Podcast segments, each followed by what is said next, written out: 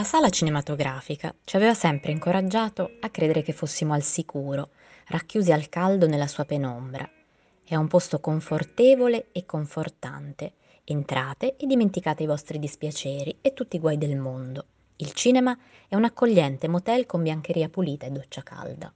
Fino a che punto la gente credeva a questa promessa? L'invito era ambiguo.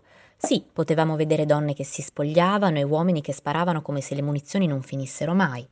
Eravamo voyeur, non potevamo essere colpiti dai proiettili, ma nemmeno toccare le donne. E se le situazioni controllate e censurate che vediamo sullo schermo cedessero all'improvviso il posto a orge e massacri? Chiunque capisse qualcosa di film si accorse immediatamente che Psycho non aveva solo cambiato il cinema, ma anche svelato lo sceno segreto. Il mezzo cinematografico era pronto a una ribellione oltraggiosa, in cui il sesso e la violenza non erano più soltanto giochi, erano i protagonisti. Psycho era così sfacciato che il pubblico doveva riderne per non farsi affascinare dal brivido della malvagità. Il sesso e la violenza erano pronti a esplodere e la censura si accartocciò come l'ombrellino da sole di una vecchia signora. L'orgia era arrivata e questi sono alcuni passaggi iniziali di Psycho, come Hitchcock insegnò all'America ad amare l'omicidio di David Thompson, tradotto da Dante Impieri. Sono Maria Claudia Ferrari Bellisario e questo è Trilobiti, l'appuntamento per conoscere in anteprima le novità di Minimum Fax. Il breve ma incisivo saggio di Thompson, che è un critico cinematografico britannico, esce in libreria il 19 novembre e ci mostra l'importanza del celebre film sull'industria cinematografica, che non fu più la stessa da allora, e soprattutto ci mostra l'impatto sulla psiche collettiva che un film del genere produsse. Negli anni 50 il pubblico già adorava i film di Hitchcock come La finestra sul cortile o Caccia al ladro, altri avevano avuto meno successo, come Vertigo o La donna che visse due volte, ma in ogni caso il regista era considerato un grande artista, a tal punto che due critici cinematografici, che sarebbero poi diventati registi, cioè Claude Chabrol ed Eric Romer, nel 1957 avevano scritto un libro su di lui. Questo è interessante perché negli anni 50 il cinema era identificato come intrattenimento puro e nessuno pensava proprio a scriverci dei libri sopra. Il successo di Hitchcock era dovuto senz'altro alla suspense, al giallo, ma anche al modo ironico e malizioso con cui lui giocava con la responsabilità morale. Si era dimostrato finora nei suoi film un esploratore arguto di personaggi, di situazioni ed era molto bravo a giocare con i sentimenti di paura e di desiderio del pubblico. Un elemento particolare, subito evidente in tutti i suoi film, e poi soprattutto in Psycho, ma che caratterizzava proprio lo stesso Hitchcock è eh, il voyeurismo. In Psycho la protagonista viene studiata, osservata senza rimorso per 40 minuti e poi sbam, viene fatta a pezzi. Psycho sostiene Thompson fu un atto di sfida e insurrezione per diversi motivi. Indugiava senza remore sul sesso e sulla violenza e sfidava in questo senso apertamente la censura. Molta gente condannò quell'audacia, ma Hitchcock aveva avuto un intuito giusto, eh, supera con un balzo quel pudore e, e, si rese conto che il pubblico in realtà era pronto e così è stato. Nel libro eh, vengono raccontate le reazioni degli studi cinematografici eh, alla proposta eh, del film e come Hitchcock riuscì comunque a produrre questo film. Avevano inizialmente rifiutato gli studios a causa del, dell'argomento, la storia che lo ricordiamo è tratta da un ed è abbastanza fedele nel film, un romanzo di Robert Bloch che si era basato sulla reale vicenda di un serial killer eh, del Wisconsin. Era una storia macabra fatta apposta per scioccare, dove la cattiveria, sottolinea Thompson, è palpabile. Peraltro negli anni 50, e il film ricordiamo uscì poi nel, nel 1960, eh, in quegli anni l'orrore domestico scarseggiava eh, sia in tv che al cinema. C'erano stati soltanto un paio di film eh, di Roger Corman, che era un autore di B-movie, che avevano in qualche modo anticipato il genere, però una cosa del genere non si era mai vista, in particolare il famoso episodio della doccia offriva agli spettatori la scena più violenta che fosse mai stata inclusa in un film eh, americano.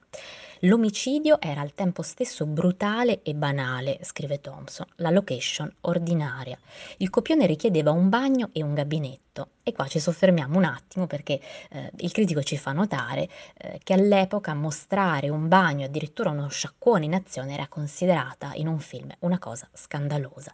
E dunque nel copione abbiamo un bagno, un gabinetto e poi un interminabile massacro. Sfoggiando un senso del decoro degno di una signora di mezza età, lo studio decretò che Psycho era troppo. Eh, vi invito a scoprire nel libro come Hitchcock alla fine riuscì a trovare un accordo, eh, peraltro un accordo vantaggioso in termini economici per lui con la Paramount e quindi poi a eh, produrre eh, il film.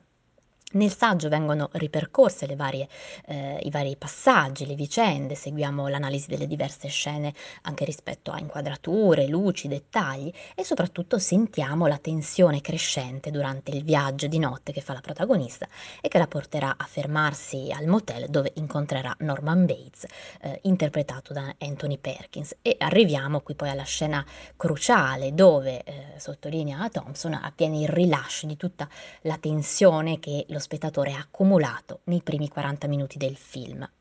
Una follia finemente convenzionata in cui ogni dettaglio è uno squisito tormento.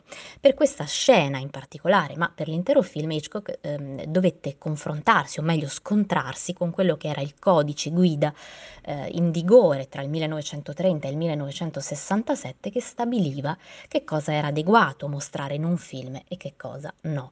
Eh, come anticipato, i, i, punti chiave che gli vennero contestati erano appunto la presenza mh, del bagno così eh, esplicita, la scena eh, di sesso iniziale dove c'è un nudo, anche se in realtà lei è in regisione sottoveste, ma nel codice degli anni 60 voleva dire essere nuda e poi chiaramente la, la violenza l'assassinio eh, nella doccia. Molto interessante nel, nel, saggio sono anche gli aspetti promozionali, almeno a me hanno particolarmente incuriosito, eh, non soltanto il trailer accattivante, la decisione di distribuirlo contemporaneamente in più sale possibili, una cosa che fino ad allora non era stata fatta, ma soprattutto il divieto di far entrare il pubblico a proiezione iniziata. Eh, è una cosa che adesso magari ci stupisce, ma all'epoca i film venivano proiettati a ripetizione e mm, le persone arrivavano magari a metà film per poi recuperare l'inizio eh, dopo. Um, con la proiezione di Psycho um, vennero installati dei cartonati pensati ad altezza naturale di Hitchcock in persona che agitava un dito e ricordava a nessuno eh, sarebbe stato permesso entrare dopo dopo l'inizio del film. Questo perché i colpi di scena erano così eh, sensazionali che lo, allo spettatore si sarebbe rovinato poi eh, l'intera visione eh, del film. Mm, questo divieto portava con sé però anche un altro elemento che sicuramente incuriosì, stuzzicò il pubblico, cioè se non potevo entrare a film iniziato forse eh, non sarei potuto neanche uscire, ma a quel punto se i colpi di scena fossero stati troppo forti sarei dovuto rimanere dentro a godermi, tra virgolette, eh, la violenza e lo shock del film. Eh, questo film che ha modificato profondamente la rappresentazione del sesso e della violenza, dell'orrore in generale nel cinema, lo si capisce anche perché ha influenzato poi tutta una serie di film successivi e un capitolo finale del, ehm, del saggio è dedicato proprio all'eredità di Psycho nel cinema, quindi vengono citati alcuni film successivi come Arancia Meccanica, Blow Up, Lolita, Non aprite quella porta, Taxi Driver, eccetera, ehm, che hanno preso spunto proprio eh, da là.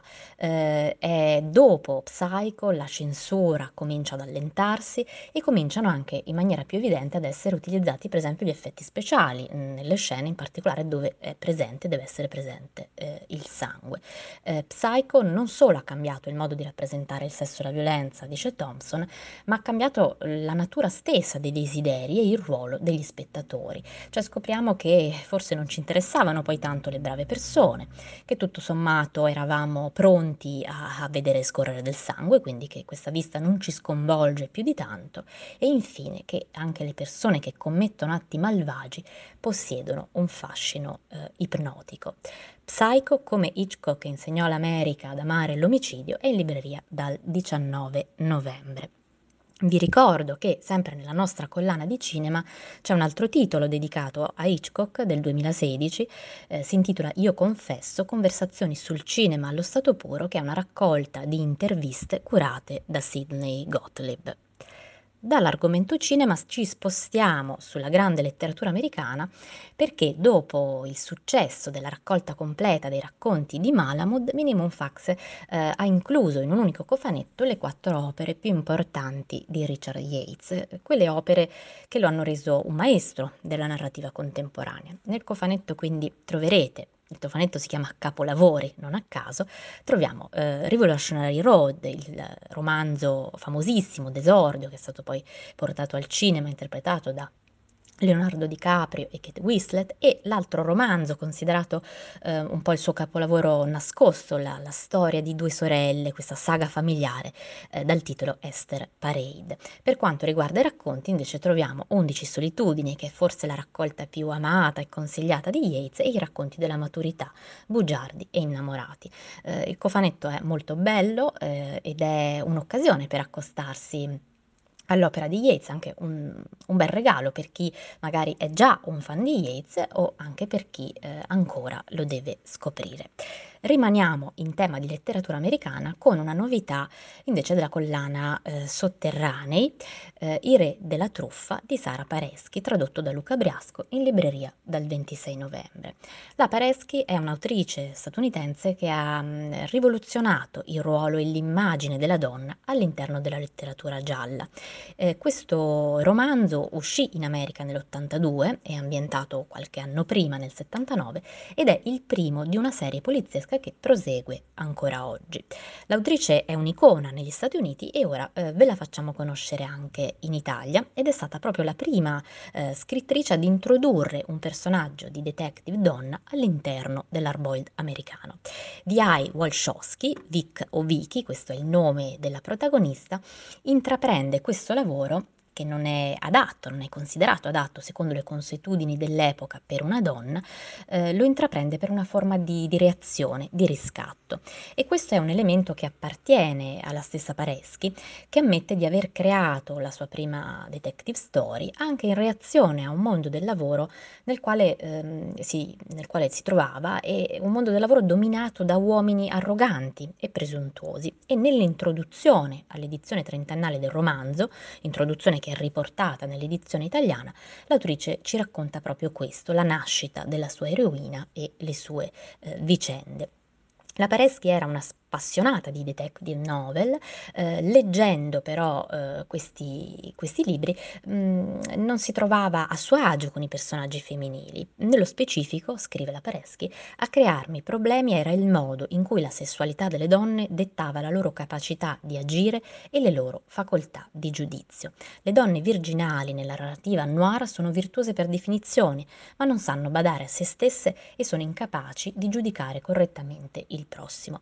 Quindi queste letture avevano eh, fatto venire voglia alla Pareschi di creare un personaggio di detective donna che capovolgesse tutte quelle versioni distorte delle donne, delle loro vite che aveva fino allora letto.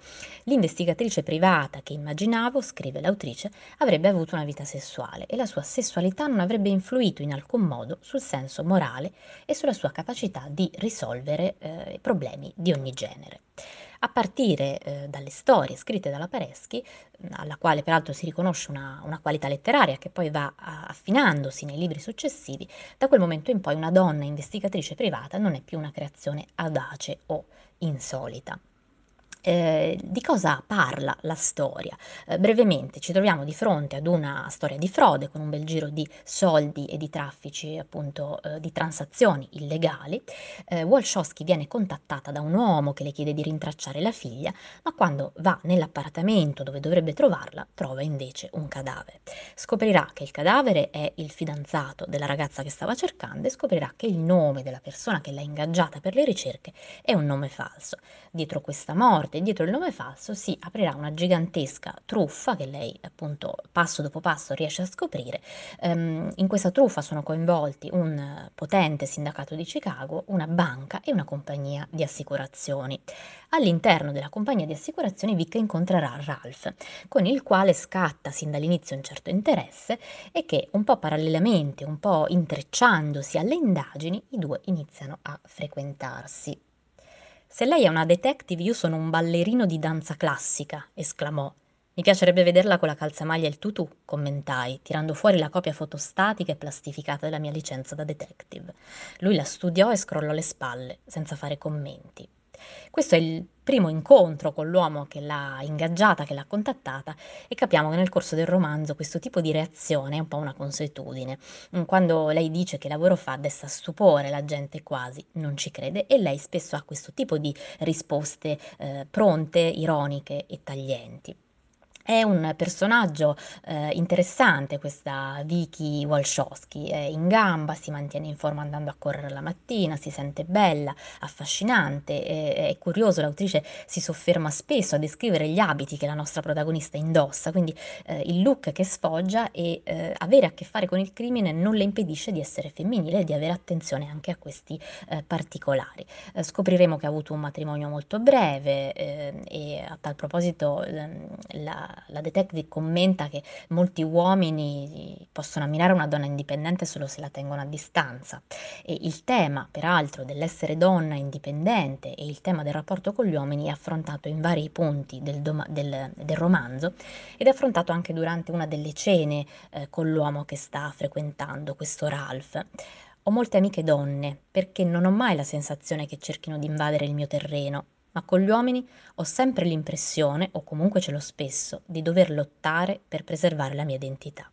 Così commenta eh, Walszowski mentre sta chiacchierando con, con il suo Ralph. È probabile che questo sia un sentimento che deve aver provato l'autrice stessa rispetto a un certo mondo maschile che, come aveva spiegato lei stessa, è stato l'ambiente che le ha in qualche modo per reazione favorito eh, la nascita, l'ideazione del suo personaggio. Durante le indagini Vic viene addirittura rapita, si trova spesso in pericolo, eh, scopre eh, questo giro appunto di persone corrotte, vedrete che se la caverà grazie al suo intuito, grazie alla sua intraprendenza, ehm, si arriverà ad una svolta sia nel caso sia nella sua vicenda personale. Chissà cosa succederà con questo, eh, con questo Ralph. Il re della truffa di Sara Pareschi in libreria dal 26 novembre. Vi ringrazio per l'ascolto e vi do appuntamento a fine mese per qualche ultima novità di quest'anno e per un po' di suggerimenti per i vostri consigli di Natale. Mi piacerebbe riscoprire insieme a voi eh, alcuni titoli interessanti del catalogo di Minimum Fax.